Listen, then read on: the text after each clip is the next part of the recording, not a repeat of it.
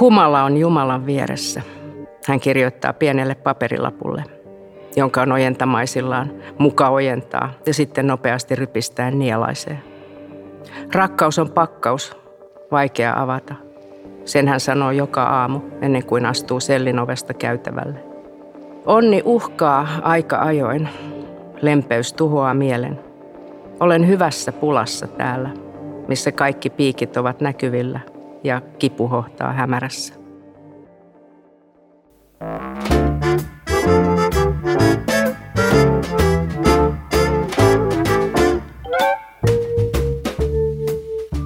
Tämä on Kustannus Oy Duodeckimin julkaisema Mieletöntä Anja Snellman podcast ja minä olen kirjailija ja terapeutti Anja Snellman, joka uskoo muun muassa, että puhumalla kohti suoraan päihteiden käytöstä me voidaan poistaa stigmoja ja päästään puhumaan myös meidän yhteiskunnan arvovalinnoista. Ja tänään mulla on Vieraana päihdelääketieteen työelämäprofessori A-klinikka Oyn lääketieteellinen johtaja Karlo Simojoki. Tervetuloa. Kiitoksia.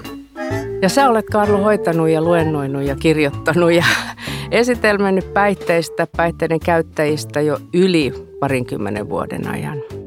Ja sua voisi melkeinpä kutsua päihdeasiantuntijoiden Grand Old Maniksi, vaikka et se nyt niin vanhakaan vielä ole. Kiitos, toi teki hyvää. mikä kaikki tai mikä vaikutti alun perin siihen, että sä valitsit lääkärinä tämmöisen aihealueen? No joo, siinä täytyy mennä takaisin tuonne 90-luvulle tai 90-luvun puolen jälkeen olin opiskelija ja, ja, ja kesätöissä ja päädyin sitten tuonne Espooseen vierotushoito-osastolle kesätöihin mm, varmaan mun tyypillisen tapaan olin taas vähän myöhässä, niin kaikki niin sanotut hyvät työpaikat oli mennyt jo ja tota, sinne päädyin sitten. Ja tota, mä olin siellä neljä vai kuusi viikkoa muistaakseni ja se oli jotenkin silmiä avaavaa. Ja se jotenkin kosketti sitä mun eettistä puolta aika vahvasti. Et mulla syntyi sellainen vahva ajatus siitä, että ei hitsi vieköön, että oli kuunnellut sitä ihmisten tarinaa, miten heitä kohdellaan huonosti, miten he ei saa hoitoa, miten he ei saa palveluita, niin siinä syntyi sellainen ajatus, että kyllähän jonkun on autettava näitä ihmisiä. Tämä on ihan väärin, että meidän yhteiskunta ei niin tarjoa päihdeiden käyttäjille niin asianmukaisia ja, ja niin etenkin inhimillisiä kohtaamisia ja palveluita. Ja siitä se ajatus sitten kypsy ja sitten vähän myöhemmin niin, niin myös ymmärsin, että tässä on tosi paljon niin kuin tieteellisesti mielenkiintoista ja tämä on alana todella niin kuin monipuolinen ja mä aika sosiaalinen ihminen, niin myös tämmöinen monin eri ammattiryhmien kanssa työskentely oli sitten semmoinen, joka, joka tuntui hyvältä, niin, niin sille tielle sitten jäin. Ja kuinka pian tämän työpaikan jälkeen sitten sä niin kuin suuntauduit oikein? No joo, se meni sitten sinne. Mä olin vähän, tein muita hommia siinä välissä. Mä olin yliopistolla ja tein niin, tota, opintouudistuksia ja muita asioita. Ja, ja tota, siinä sitten 90-luvun lopussa, 2000-luvun alkupuolella, mä kävin sitten itse asiassa vielä ICT-puolella. Mulla on semmoinenkin menneisyys tässä. Sitten mä jotenkin ajattelin, että kyllä se sydän kutsuu tänne ja sitten se lähti siitä, että alkuun mä olin osa-aikaisena ja sitten siirryn koko aikaiseksi ja sen jälkeen on ollut täällä. Okei. Okay. Kun sä sanoit, että se oli silmiä avaava se kokemus siellä, siellä työpaikassa, jonne sattumoisin melkein sitten menit, niin tota, jos sä ajattelet nyt, nyt me tässä kun puhutaan, niin nyt me ollaan tämmöinen runsas kuukausi eletty tätä pandemia-elämää, mm. niin tota, Iso kysymys, mutta, mutta ollaanko me kuin pitkälle me ollaan päästy siitä, että päihdeasiakkaat, oli ne nyt sitten kysymys alkoholista tai, tai huumausaineista, niin puhutaanko me heidän asioistaan, kuullaanko me heitä? Onko tilanne, niin kuin, jos suomalaisessa päihdekulttuurissa nyt muuttunut mm. näinä vuosina, vuosikymmeninä? No joo, jos katsoo semmoisen parikymmentä vuotta taaksepäin, niin, niin kyllä mä ajattelen, että meillä oli niin kuin – aika tiukkoja aikoja siinä, siinä 2000-luvun alkupuolella ja, ja tuntui aina, kun tuli lamat ja, ja kaikki pankkikriisit ja muut, niin se aina kovensi ilmapiiriä ja sitten taas mentiin parempaan suuntaan ja, ja siinä 2000-luvun niin kuin puolen välin maissa tai siinä 2010 niillä hujakoilla mä olin aika positiivisella mielellä ja, ja mutta sitten tuntuu taas, että sitten jonkin viimeiset vuodet on ollut taas vähän kovempia. Tietyllä lailla, että et, et se ilmapiiri on niin kuin taas ehkä valahtanut sinne vanhaan kulttuuriin, jos ajatellaan, että tämä on ihmisen omaa syytä ja, ja, ja meidän täytyy nyt säästää, ei me voida kaikkia tämmöisiä luusereita hoitaa ja mm. näin edespäin. Toisaalta mä näen kyllä, että paljon hyvääkin on tapahtunut. Kyllähän niin kuin näitä asioita on eri lailla käsitelty ehkä kuin ennen myös julkisuudessa. Mun mielestä se on muuttunut se niin kuin julkinenkin käsittely tässä viimeisen kymmenen vuoden aikana. Toisaalta tuntuu, että myös niin kuin valtiovalta alkaa hahmottamaan selkeämmin, että tämä on niin kuin oikeasti iso kysymys Suomessa. Et positiivista on, mutta sitten kuitenkin on edelleen niitä vanhoja juonteita ja semmoisia tapoja, joihin me herkästi toki sitten niin kuin meinataan tippua takaisin sitten, kun, kun tulee haasteita. Ja nyt on haasteita ja tulossa on, on haasteita. Jos mietitään nytkin, me puhutaan priorisoinnista mm. ja sitten me puhutaan riskiryhmistä. Ja kun me puhutaan nyt riskiryhmistä tässä pandemia-aikana, me puhutaan tietysti ikäihmisistä ja me puhutaan niin kuin monisairaista tai kroonisesti sairaista, mutta pitäisikö meidän sisällyttää niin kuin riskiryhmiin myös niin kuin päihteen käyttäjät? Ilman muuta hän periaatteessa kuuluukin siihen, että kyllä THL on jo pandemian alkuajoista – niin päihdekäyttäjät riskiryhmään laittanut, mutta haastehan tulee juuri, mitä ollaan nähty tässä viime kuukausina, että päättäjiä ja, ja tavallaan päätöksentekijöitä niin monella eri tasolla, että, että sitten se, että miten tulkitaan ja miten se toteutetaan, vaihtelee sitten niin älyttömästi. Kyllä mä toin, koin vähän semmoisen pistoksen, mä sen LinkedInissä jaoinkin, kun yksi tuttu päihdelääkäri Tanskasta laittoi viestiä ja kuvaa, miten he jo kuutisen viikkoa sitten lähti niin kuin kadulle pistämään niin kuin asunnottomia, todella syrjätöntä päihdekäyttöä sitten rokotteilla. Niin kyllä mä jotenkin ajattelin, että no, meillä on aika pitkä matka siihen täällä. Toki nyt niin kuin tehdään hyvää työtä kyllä Helsingissäkin ja, ja pääkaupunkiseudulla, mutta tämä vaihtelee niin paljon, siitä se yksi niin eriarvoisuus syntyy meillä Suomessa, että se on vähän siitä kiinni, missä sä synnyt ja asut tavallaan, että minkälaiset päihdepalvelut sulla on tai miten suhun suhtaudutaan. Mm, ja puolesta puhujia näillä ihmisillä, jotka itse sitä mm. meteliä tuolla pidä, niin pitäisi ehkä olla meilläkin vähän enemmän. Et nyt tässä huminassa, sosiaalisen median ja muussa mediahuminassa, niin se oikein toiviesti ei niin tule esille. Ei, ei, ei se tuu ja se on toki, mä niin kuin ymmärrän sen, että – mekin esimerkiksi toivottaisiin tosi paljon, että, että, että hoidossa olleet enemmän puhuisi siitä hyvästä, mitä siitä syntyy. Mutta se on tosi kova paikka monelle, kun se stigma ja häpeä on niin kova, niin sitten kun sulla on asiat hyvin, niin et sä välttämättä halua kertoa siitä kauheudesta ja sitten sä saat ikuisen leiman otsaa, että siinä se narkkari taas puhuu niin kuin, tai kulkee tai kun haet töitä tai ihan mitä tahansa, niin se kynnys on vielä tosi korkea meillä, että, että ihmiset lähtisivät kertomaan niitä hyviä kokemuksia, kun on saanut avun. Että jonkin verran on, ja se on hyvä asia, ja varsinkin mä huomaan, että nuoret ehkäpä alkaa enemmän, mitä me tässä esimerkiksi lastensuojelu niin kun puolelta nyt ollaan kuultu, on kerta, miten on saanut apua siitä, kun on päässyt niin kun hyvään lastensuojelun piiriin, ja näitä toivoisi toki enemmän. Mm, vähän samaan suuntaan kuin nyt sit mielenterveyspalveluissa. Ehkä vähän, ehkä Kyllä. vähän enemmän Joo. puhutaan ja pystytään jo kertoa, että mä oon käynyt terapiassa. Juuri ja, näin. Niin. Ja ei ole enää, kun mä muistan niitä aikoja, kun masennus oli ihan hirveet. Mm. Ei sit kukaan uskaltanut puhua. E, ei se enää nykään mikään niin kuin issue ole, että, että, että niin kuin tuntuu ainakin siltä ja voidaan puhua siitä ehkä me tullaan päihdeasioissakin joku päivä siihen vielä, että, että voidaan puhua, koska tässä tietenkin se suuri niin kuin haaste mun näkökulmasta on se, että kun tämä on niin vaiettu aihe, niin ihmiset tulee niin älyttömän myöhään palveluiden piiriin. Ja me ollaan menetetty todella niin kuin paljon aikaa, mutta olisi voitu saada niin kuin muutosta niin kuin, niin kuin yhdessä ihmisen kanssa helpommin ja ehkä niin kuin nopeammin. Ja, ja se on se, mikä mua surettaa tässä ilmapiirissä aika paljon. Mm, ja sitten jos nyt miettii tätä, tätä aikaa, jota eletään tässä keskustellessa, eli, eli nyt on yli vuosi tätä koronaa taustalla ja mä kattelin tuossa tuoreessa sosiaalibarometrissa esimerkiksi sosiaalityöntekijöiden asiakkaiden alkoholiin liittyvissä haasteissa on lisääntynyt tosi paljon prossat.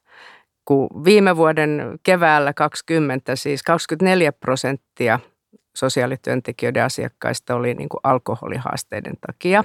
Mutta nyt sitten jo syksyllä, loppusyksystä oli 39 prosenttia. Et siinä on jo viime kesän aikana tapahtunut muutos. Mä en ehkä tiedä, haluaisinko mä just nyt tietää, että varmasti kasvanut. Että mistä kaikesta tämä nyt sitten kertoo, että ihan ilmiselvästi paitsi vessapaperia on hamstrattu, niin on myös hamstrattu jotain muuta ja myös käytetty.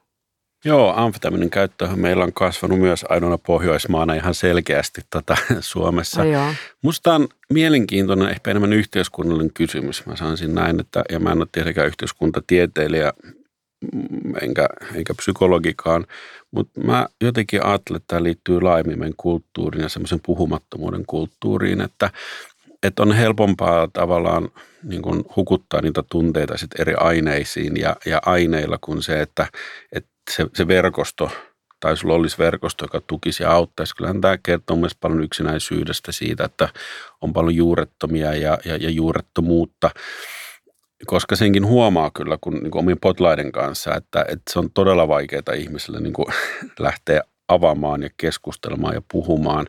Ja kyllä siellä tosi paljon sitä yksinäisyyttä on. Siis vaikka sulla olisikin niin sanotusti perhesuhteet ja muut, mutta meillä ei jotenkin taida olla ihan niin tapana avata niitä kipeitä ja vaikeita asioita. Ja, ja, ja, tota, ja, ja tämä on mun mielestä yksi semmoinen, joka siinä näkyy, että, että sitä ahdistuneisuutta, joka toki liittyy tähän aikaan, että, ja semmoinen myös kuullut nyt potilaita on se, että sitä on sitten lääkitty, niin sanotusti lääkitty sitten alkoholilla tai muilla aineilla, että kun tulevaisuus ahistaa, kodin ilmapiiri saattaa ahistaa, niin kuin kaikki, niin, niin mä en tiedä, että meidän pitäisi varmaan ehkä olla yhtä puheliaita kuin italialaiset, niin ehkä osattaisiin juoda viiniä niin kuin italialaiset. niin, niinpä. Palataan kohta tähänkin vielä, mutta tota, joo, mä mietin tota, meidän niin kuin kulttuurista suhtautumista tietysti, no keskustelemiseen, asioiden jakamiseen. Meillä on taakkasiirtymää, meillä on sota, hmm. sodasta lähtien on niin kuin vaiettu, tietyt asiat on vaiettu, tunteista puhuminen ja muu, mutta sitten jos miettii just sitä, että sit on siinä ympärillä on se perhe ja ehkä sitten on niin YT ollut ja on lomautettu tai muuta, niin sitten kuitenkin se, se kertautuu. Ja jos ajatellaan, että taas mä kattelin, kun mä rakastan näitä tilastoja, niin ehkä noin 600 000 alkoholiriskikäyttäjää, ollaanko me oikeassa abouttista mm. lukemista. Ja sitten voi ajatella, että on noin 70 000 lasta, tämä tuntuu kauhean isolta määrältä, joiden vanhemmilla on suht vaikeita päihde- tai mielenterveysongelmia. Niin mä mietin sitten just sitä, että mitä kaikkea tämä eskaloi niin kuin tämmöisenä aikana, että mehän tullaan näkemään se sitten vasta taas niin kuin myöhemmin. Jos muistetaan niin kuin 90-luvun alun lamaa, niin me nähtiin ja nähdään jossain Laman lapsia on tullut Laman hoidettua. lapsia hoidettu, kyllä. kyllä. Joo, mä kannan kyllä tuosta ison huolen, että meillähän näkyy tässä aika vahva polarisaatio, kun katsoo niitä tilastoja ja tutkimuksia, joihin sä viittaat, että, että meillä on porukkaa, joka on vähentänyt alkoholin käyttöä ihan selkeästi nyt näin korona-aikana, mutta sitten meillä on se toinen pää, jossa juuri sanotaan riskikäyttäjä, niin siellä niin kuin korkeamman riskinkin luokassa olevat on sitten taas lisännyt sitä. Ja jos mä nyt oikein muistan viime keväänä julkaistun – suomalaisen seurantatutkimuksen, niin 24,8 prosenttia työssä käyvistä oli lisännyt oma alkoholin käyttöön korona-aikana. Niin se on aika paljon. Se on aika paljon. Ja, ja tota, kyllähän se sitten näkyy siellä kodissa ja se näkyy parisuhteissa ja, ja mun pitääkseni ihan niin kuin parisuhde terapiaankin ja palvelu ihan hirveät jonot Kyllä. tällä hetkellä, että et, et kyllähän se kertoo siitä, että se alkoholi toki – se on hetken saattaa tuoda semmoista helpotusta tiettyihin oloihin, mutta kyllä se pidemmän päälle sitten vaan vahvistaa ja, ja, ja pahentaa sitä tilannetta. Ja kyllä siellä meillä tulee todella isoja haasteita juuri niin kuin lasten ja nuorten osalta, joita mun mielestä ei ihan vielä riittävästi ole ehkä hahmotettu. Että et siellä tulee kyllä todella iso lasku ja näin nyt kuluin aamun Hesarista, että Helsinkikin on tehnyt 500 miljoonaa positiivisen tuloksen ja oli haastateltu sitten eri, eri ryhmien edustajia tai noita niin kuin vetäjiä, että mihin ne rahat voisi nyt laittaa, niin kyllä mä nyt pidän kovasti tota, peukut pystyssä sille, että, että näille niin kuin nuorten ja perheiden palveluille niin kuin olisi sitten myös niin kuin löytyisi rahaa sieltä ja myös tänne päihdepuolelle, koska kyllä se, kyllä se on semmoinen tosi vahvasti mukana oleva asia siinä.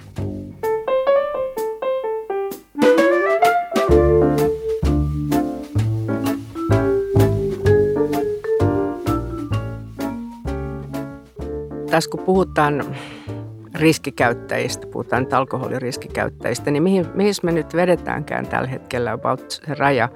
Mikä on vielä kohtuukäyttöä? No joo, siis kun tässä pitää erotella tilalla, että lääketieteellisesti jos katsoo, niin ainoa turvallinen alkoholin käyttö on nolla annosta. Mm. Se on ihan niin kuin fakta. Ja, ja, ja se tavallaan, niin kuin, mutta sehän on ehkä hieman hankala tässä maailmassa toteuttaa näin. Mehän katsotaan, että, että naisilla, jos menee yli kuusi annosta viikossa ja miehillä yli 13, niin sitten aletaan olla niin kuin jo selkeästi riskin puolella. Ja sitten mennään sinne korkeaan riskiin. Se on sitten niitä vanhoja, että sit jos naisilla yli 14 ja miehillä se 24, niin sitten ollaan korkean riskin alueella. Mutta meillähän keskustelussa usein – painotetaan näitä terveydellisiä näkökulmia aika paljon. Ja mä kaipaisin sitä niin kuin laajentamista siihen, että vaikka sä joisit vain kuusi annosta viikossa, niin sillä voi olla iso sosiaalinen riski siltikin siinä perheessä, siinä ympäristössä. Tai sillä voi olla psyykkistä niin kuin, niin kuin vaikutusta siihen niin kuin itseisiä ympäristöön, että et kuitenkin meidän täytyy muistaa, että niistä samoista tilastoista löytyy semmoinkin luku, että noin miljoona suomalaista vuositasolla kärsii läheisen alkoholin käytöstä ja useampi 100 000 vakavasti.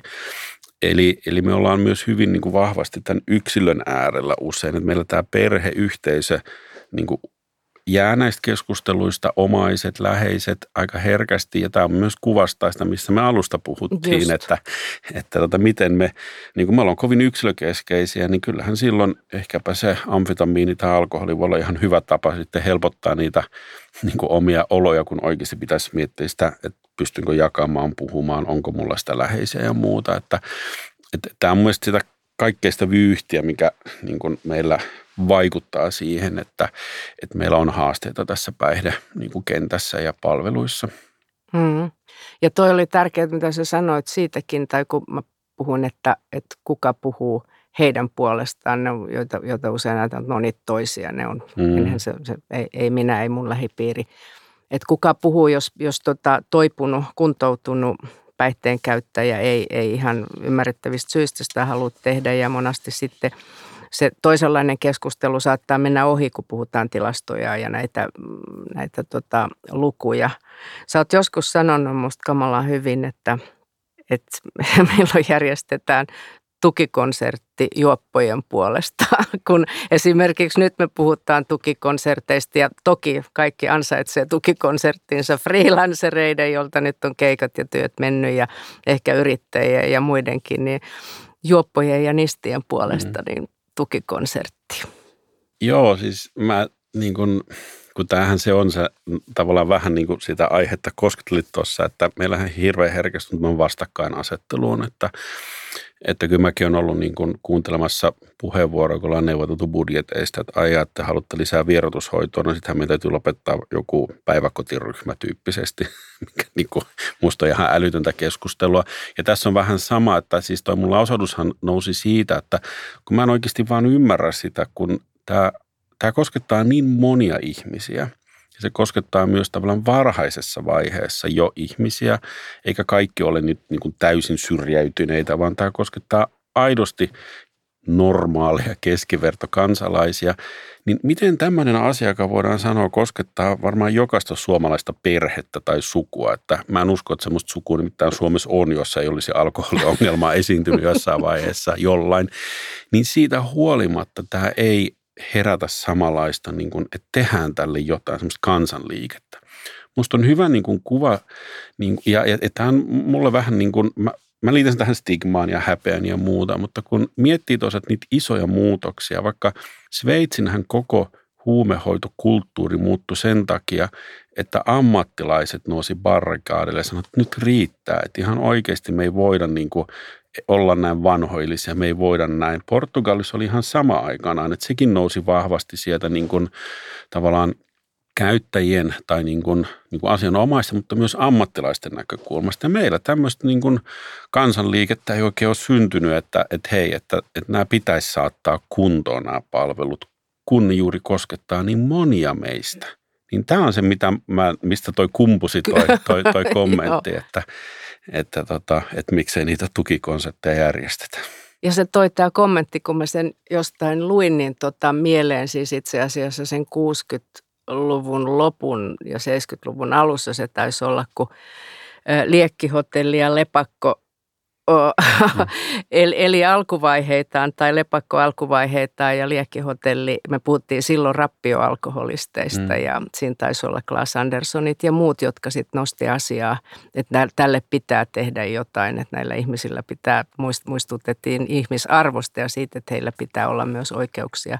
Että tavallaan se tällä hetkellä tuntuu siltä, että vielä niin kuin, jos me mietitään tuota mediaa, kuvia – niin se on vielä niin kuin juopot ehkä niin kuin, jota me oltaisiin aikaisemmin kutsuttu rappioalkoholisteiksi, mm. niin heistä voi vielä löytää jotain, kun se on kansallisesti kuitenkin, että meillä on juotu ja meidän kulttuuriin liittyy tämä, tämä kaikki tota, tunnusmerkistö semmoisesta ördäävästä miehestä, niin se on vielä vähän sympaattisempi. Mutta sitten semmoinen oikea rapanisti, oikein semmoinen, joka on niin kuin hampaaton ja pörröpäinen ja makaa tuolla, tuolla tota, piikki vierellään, niin siitä on vaikea niin kuin löytää semmoista, että joku haluaisi niin kuin puolustaa sitä.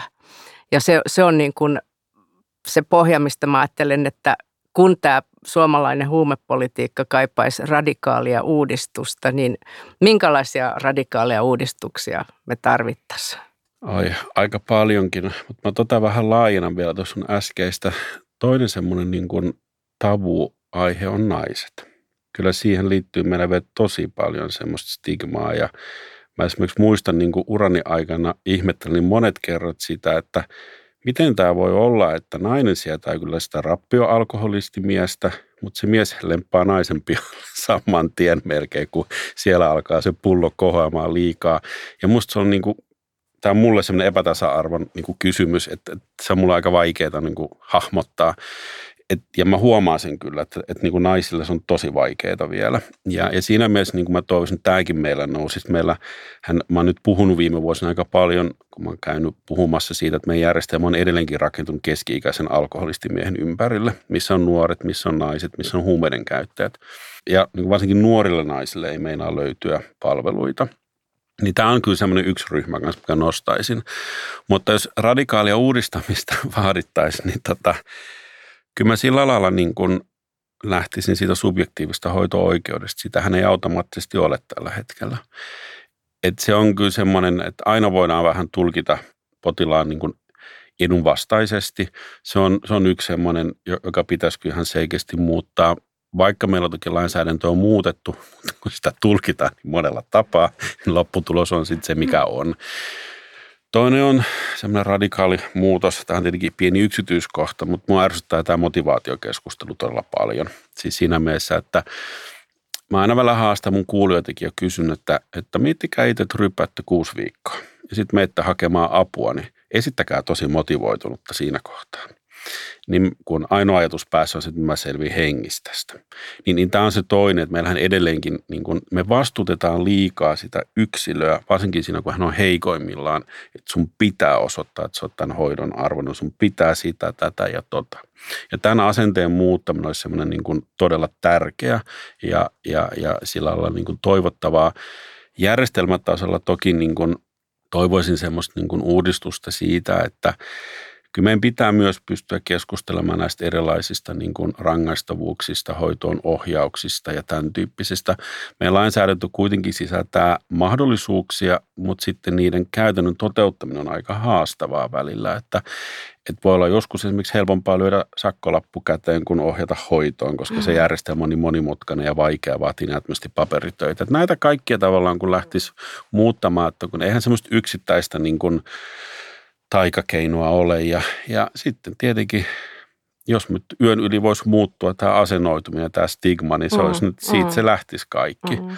Mutta siinä mä toivon ja asetan mun toivon tavallaan myös valtiovaltaan siinä, että et, et, et signaaleilla sitten muutetaan tätä asennoitumista. Eihän ne hetkessä muutu, mutta, mutta kyllä niitä voi muuttaa, että et eihän me niin kuin tavallaan hulluihinkaan suhdatutta e- enää mm, yhtä mm. Niin kuin mm. kielteisesti kuin ennen, jossa heidät eristettiin mm. jonnekin metsään ja toivottiin, että pysykö siellä ja, ja, ja, ja naiset oli hysteerisiä vaan. Että, niin. niin, niin, niin siinä mielessä se, niin kuin mä, mulla on uskoa siihen, että muutos voi mm. tapahtua. Pitäisikö huumeet dekriminalisoida?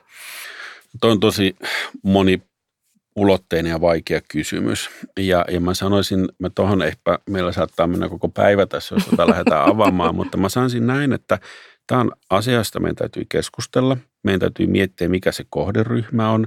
Meidän täytyy miettiä, että halutaanko me tavallaan tukea sitä heikossa asemassa olevaa, jolloin esimerkiksi Pekkan kannabiksen dekronisointi ei muuta yhtään mitään. Että jos sulla on jo niin piikität amfetamiinia ja opioideja, niin se on yksi haile siinä kohtaa.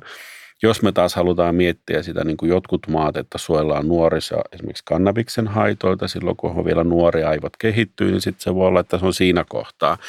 Mutta ennen kaikkea mä sanoisin sen, että nopeita muutoksia ei kannata tehdä ihan senkin takia, että kaikki toimivat mallit, niin kuin Portugalikin, hän perustuu siihen, että sitä hoitoa ja palvelua on saatavilla, voidaan sanoa melkein milloin vaan. Mm. Mä, mä, mä muistan, kuinka kateellinen mä olin, kun mä olen käynyt tutustumassa silloin aikana myös Portugalin malliin, kun siellä on klinikoita, jotka aukeaa ilta kymmeneltä. Että prostituoidut ja kaikki muut yöeläjät pystyy käymään siellä sitten. Meillä menee virka-aikana kiinni suuri osa, niin kuin kello 16. Niin käyppä siinä sitten, kun heräät yleensä vasta kello 18. Niin, niin tämä on niin kuin sitä niin kuin et, et se, siihen pitää olla valmiita, että me satsataan ja sitten tavallaan rakentaa semmoinen niin tiekartta, että näin me edetään järkevin askelin ja huomioidaan se myös kaikissa muussa lainsäädännössä, että, että sehän ei ole mikään yksi laki vaan, joka tarvitsisi muuttaa, vaan sillä on ulottuvuuksia moneen muuhun. Eli kuten huomaat, tästä voisi oikeasti pitkään Kyllä, keskustella. tämä on iso ja, aihe. On. Ja tota, yksi, yksi, yksi muutos, radikaali sekin, ja sitäkään, siitäkin on puhuttu, mutta meillä sitä ei ole vielä tota, saatu aikaiseksi. Mitä mieltä sä oot käyttöhuoneista? Joo, mä oon kannattanut niitä pitkään. Ja Joo. Kyllä, mä oon, no eläkö sä toivossa? Elän. Nähdäänkö me joku päivä kyllä, meilläkin? Kyllä mä uskon, että me nähdään. Kyllä, koska siis kun mun mielestä tässä tavallaan maalaillaan myös paljon turhia niin kuin semmoisia tota uhkakuvia, että, että jos niin kuin tulee dekriminalisaatio, niin huumeiden käyttö räjähtää käsiin. Jos tulee käyttöhuoneita, niin kaikki alkaa piikittämään. Ja, mutta se maailman kokemukset ja tavallaan tutkimusdata puhuu ihan eri kieltä. Ja kyllä tässä tavallaan, mä oon itse käynyt tutustumassa monen eri maan käyttöhuoneisiin. Ja kun on maalailtu vaikka jotain niin kuin kauhukuvia jostain heroinihoidosta, että tehdään tuolla Tanskassa ja, ja tehdään Sveitsissä ja muualla. Joo, me puhutaan muutamasta kymmenestä. Niin kuin vaikka noin isoja maita, nekin periaatteessa Tanska esimerkiksi, kuitenkin niin kuin, niin kuin väestöltään, niin, niin eihän se sitä tarvitse, se tarvitaan kaikille. Ja, ja tämä on tavallaan sitten niin kuin ehkä tämän meidän yhden ajatteluongelman seurausta. Se on se, että me kovin herkästi ajatellaan, että päihdepotilaille yksi ainoa hanska sopii. Jokaiselle se sama. Eikä niin kuin oikein kyetä hahmottamaan tai haluta sitä, että heillekin pitää olla yksilöllisiä hoito- ja palvelumahdollisuuksia, koska silloin me päästään parhaan sen tulokseen. Että mä käytän aina esimerkiksi niin kuin verenpainetautia tai ylipainoa. Eihän me kaikille tehdä vatsalauku ohitusleikkausta. Et toiset käy jumpassa, yhdet saa ravitsemusterapeutin apua, näin, ja sitten yksi osa leikataan, niin, niin eihän siinäkään ole käynyt niin, että kaikki nyt ylipainoiset leikataan, kun se on avattu se mahdollisuus meille. Niin tässä on ihan sama asia, ja, ja tämä tavallaan jotenkin niin kuin rajoittaa tätä meidän keskustelua, kun me jotenkin ajatellaan, että se on kaikille se niin kuin sama. Ja sehän on näkynyt myös niin kuin haittona mun mielestä meidän päihdepalvelujärjestelmässä se, että meillä ei ole ollut riittävästi erilaisia vaihtoehtoja tarjolla. Koska tähän tulee juuri tämä motivaatiokysymys, että eihän jos me, me joudutaan lääkärinä vaihtamaan verenpainetautia jonkun haita, niin, tai, tai, tai niin kuin verenpainetaudin lääkitys jonkun pienen haitan vuoksi, jonka niin kuin potilas ilmoittaa, eihän me jouduta kyseenalaistamaan hänen motivaatiotaan että et saa motivoitunut hoitoon, lopetetaan se. Mutta jos päihdepotilas ohjataan vaikka johonkin tiettyyn hoitoon ja huomataan, hän itse huomaa, että tämä ei ole mun juttu. Siis esimerkiksi kaikillehan yhteisöhoito ei sovi tai kaikille ei yksilöhoito ole paras. Ja sitten jos hän ilmoittaa, että ei tämä nyt oikein toimi, Aa, sä et ole motivoitunut. Selvä. Mm. Hoito loppuu ja mm. voit sitten joskus hakeutua uudelleen, kun, kun siltä tuntuu tai, tai oot riittävän motivoitunut. Pahimmassa tapauksessa potilas on kuollut siinä välissä. Ja tämä on tavallaan, niin kuin, musta on tosi vahva niin kuin, myös semmoinen eettinen tausta, joka tässä pitäisi ottaa huomioon. Me kuitenkin EU-tasolla me tiedetään se, että pienimpi osa huumeiden käyttössä kuolee esimerkiksi yliannostuksiin verrattuna hoitamattomiin somaattisiin sairauksiin. Ja silti mä kuulen edelleenkin argumentteja, että eihän näitä kannata hoitaa, kun ne kuolee kaikki yliannostuksen tapauksessa. Mm. Musta se on ihan kauhea ajatus. Että eihän, ne on kuitenkin, jokainen munkin potilas on jonkun lapsi.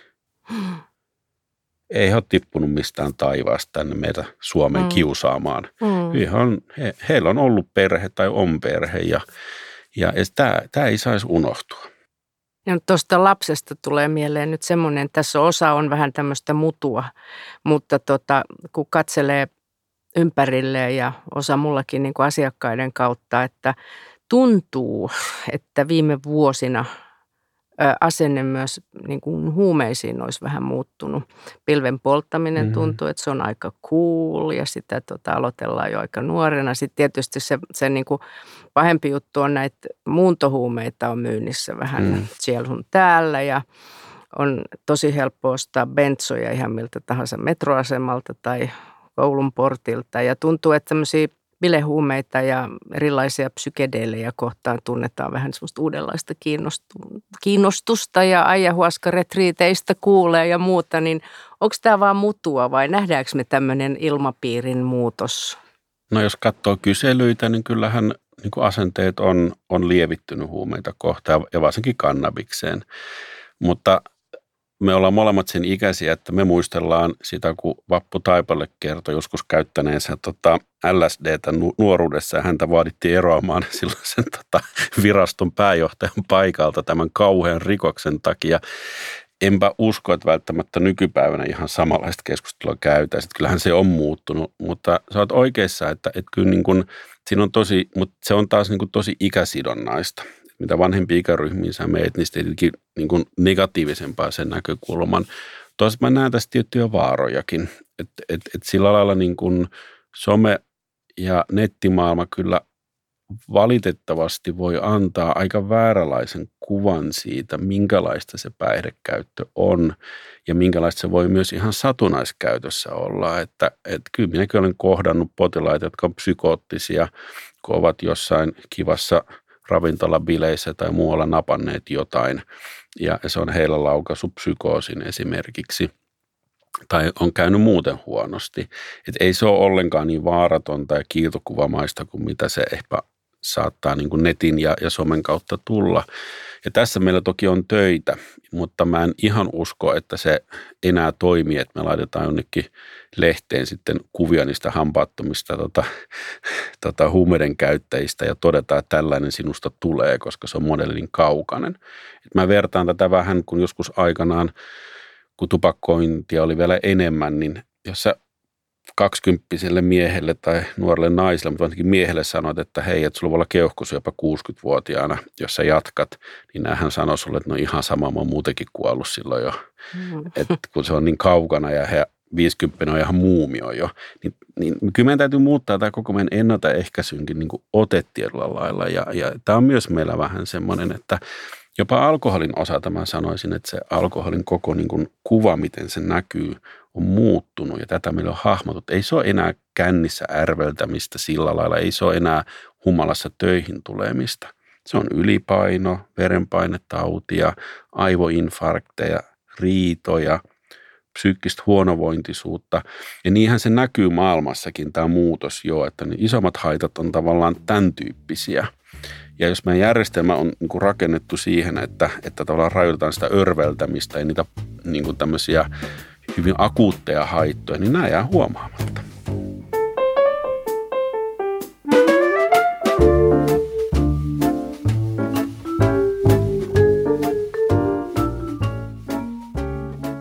Mm, mikä fiktio tai siis kirja, elokuva, näytelmä voisi kertoa näistä sun teemoista, Joo. tästä sun elämäntyöstä jollain tavalla? Joo, mä tota, onneksi sä varoitit tästä etukäteen ja mä tätä pohdin, mutta mä en oikeasti niin kuin nyt elokuvaa tai, tai muuta löytänyt.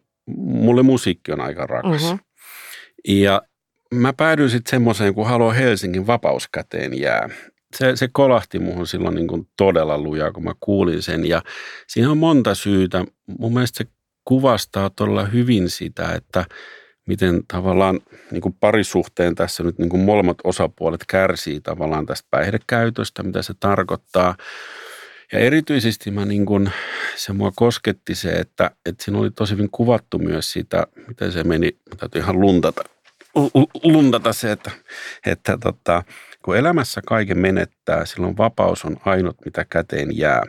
On ylämäki raskas askeltaa, mutta alamäkeen liian usein katoaa. Ja jos se ei tapa, niin se todellakin hajottaa. Ei muistojen päälle kultakerrosta saa. Niin tämä tavallaan myös niin kuin kuvastaa sitä hyvin, kun Mua vähän ehkä ärsyttää tässä meidän nykyajassa se, että niin kuin kaikki mikä ei tapa se vahvistaa ja sä tulet aina voittajana ulos. Kun sä oot nähnyt yli 20 vuotta rikkinäisiä ihmisiä, niin sä tajuat myös sen, että hmm, ei se, että sitten vaikka lopetat päihdekäytön, niin ei sun elämä muutu aika iskusta sen jälkeen. Siellä on niin paljon taakkaa, että sä et niistä niin kuin pääse irti tällä lailla. Ja tämmöinen tavalla mantra siitä, että, puri, että pure hampaita yhteen ja tämähän on vain uusi haaste elämässä, niin musta se on, niin kuin, se on näitä ihmisiä niin kuin niin kuin jotenkin aliarvioivaa. Samaan aikaan tässä biisissä on tosi paljon myös sitä toivoa siitä, että, että kyllä kuitenkin mahdollisuus on, tästä siitä voi selvitä. Pitää vaan hyväksyä, että on rikkinäinen, sen saa liimattua, mutta sä et ole tavallaan samanlainen kuin ennen, mutta siitä voi selvitä ja joo, kyllä se, kun alamäki on kova, sinne kyllä oikeasti hukkuu, että mäkin olen niin monta potilasta menettänyt vuosien varrella, että että kyllä se, niin kun, mä tiedän, että jos edelleenkin itkettää, kun muistelee sitä, miten niin kuin parikymppisäkin potilaita on kuollut, vaikka he on hoidossa sulla, niin se kertoo, että ei ole vielä kyynistynyt, että tätä työtä voi tehdä vielä, mm. että, koska se on mielestäni niin pahinta, mitä tässä työssä voi tapahtua, että tulee sellainen kyynisyys. Mm. Silloin sä et pysty auttamaan enää – toisaalta rikkikään ei saa itse mennä, että sekin on tärkeää, että saa suojella itseään. Mutta tämä on mulle semmoinen kyllä, niin kuin tämä jotenkin, tämä kolahti ihan täysin kyllä.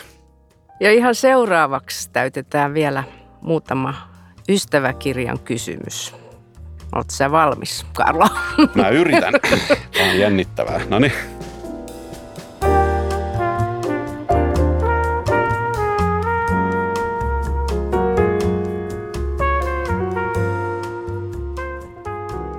Oliko sulla unelma-ammattia ö, alle kaksikymppisenä? Oli. Itse asiassa tämä tietenkin paljon perustuu mun vanhempien kertomaan, mutta kyllä mullakin on. Mä oon itse asiassa päättänyt 12-vuotiaana, että musta tulee lääkäri. Mä okay. tiesin sen silloin. Mä en tiedä, mistä se on noussut. Siis kumpikaan mun vanhemmista ei ole lääkäri. se just kysyä sitä. Joo, ei, ei, ei kaukana siitä, mutta, mutta se jotenkin vaan, mulla on aina ollut vahva halu auttaa ihmisiä. Se, se, sen mä olin silloin päättänyt, kyllä. Milloin sä oot onnellisimmillaan? Oi vitsi. Mm, toi on vaikea kysymys. Kyllä mä tota varmaan, kun on rakkaiden ihmisten kanssa, niin silloin onnellisimmillaan sillä, että voi nauttia siitä hetkestä. Se on semmoinen, missä mä oon niin kuin aidosti onnellinen ja, ja pystyy olemaan läsnä ja, ja, ja elää siinä hetkessä. Toisaalta mun täytyy myöntää, että kyllä siihen lähelle pääsee se, että kun potilaan kanssa saavuttaa jotain yhdessä. Että on huomattu, vitsi, mä oon voinut vähän auttaa tuota ihmistä tässä muutoksessa. Ja, ja kyllä tämä työ on myös opettanut sen, että pienistä asioista pitää ja saa nauttia. Ei tarvitse olla isoja voittoja. Onko sulla mottoa elämälle tai vaihteleeko vai olisiko yksi semmoinen, jonka voit tässä meille kertoa? Kyllä se tota vaihtelee tässä elämän myötä, että joskus kun mä olin nuori mies ja oikein itsetunto oli tota huipussaan, niin, niin mun motto oli, että, että kuolema kuittaa kaikki univelat. Nyt mä oon tajunnut vähän vanhempana, että se on ihan tyhmä motto. ja tota, mutta kyllä mä olen varmaan tämä, että, tämä niin kuin, että ymmärrä muita. Se on varmaan semmoinen, että mun tällä hetkellä, että mä, mä, mä yritän aidosti ymmärtää, että miksi ihmiset niin kuin – on päätynyt tai tekee asioita, että olipa se ihan omassa arjessa tai, tai, tai sitten potilaiden kanssa. Kyllä se varmaan tällä hetkellä on semmoinen lähellä oleva semmoinen motto, että ei se nyt ihan mottoa, mutta se oli niin yllättävä kysymys. Mä nyt en pysty sulle sanomaan semmoista napakkaa mottoa tähän kohtaan. Tuo hyvä. Kiitos Karlo Simojoki, että sä olit mun vieraanani. Kiitoksia sinulle.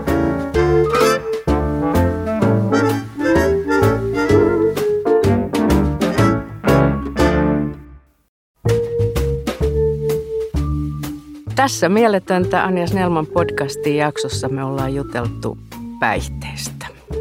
Tämän podcastin kuuntelijat saavat kustannus Oy Duodeckimin yleisistä tietokirjoista 30 prosentin alennuksen koodilla podcast.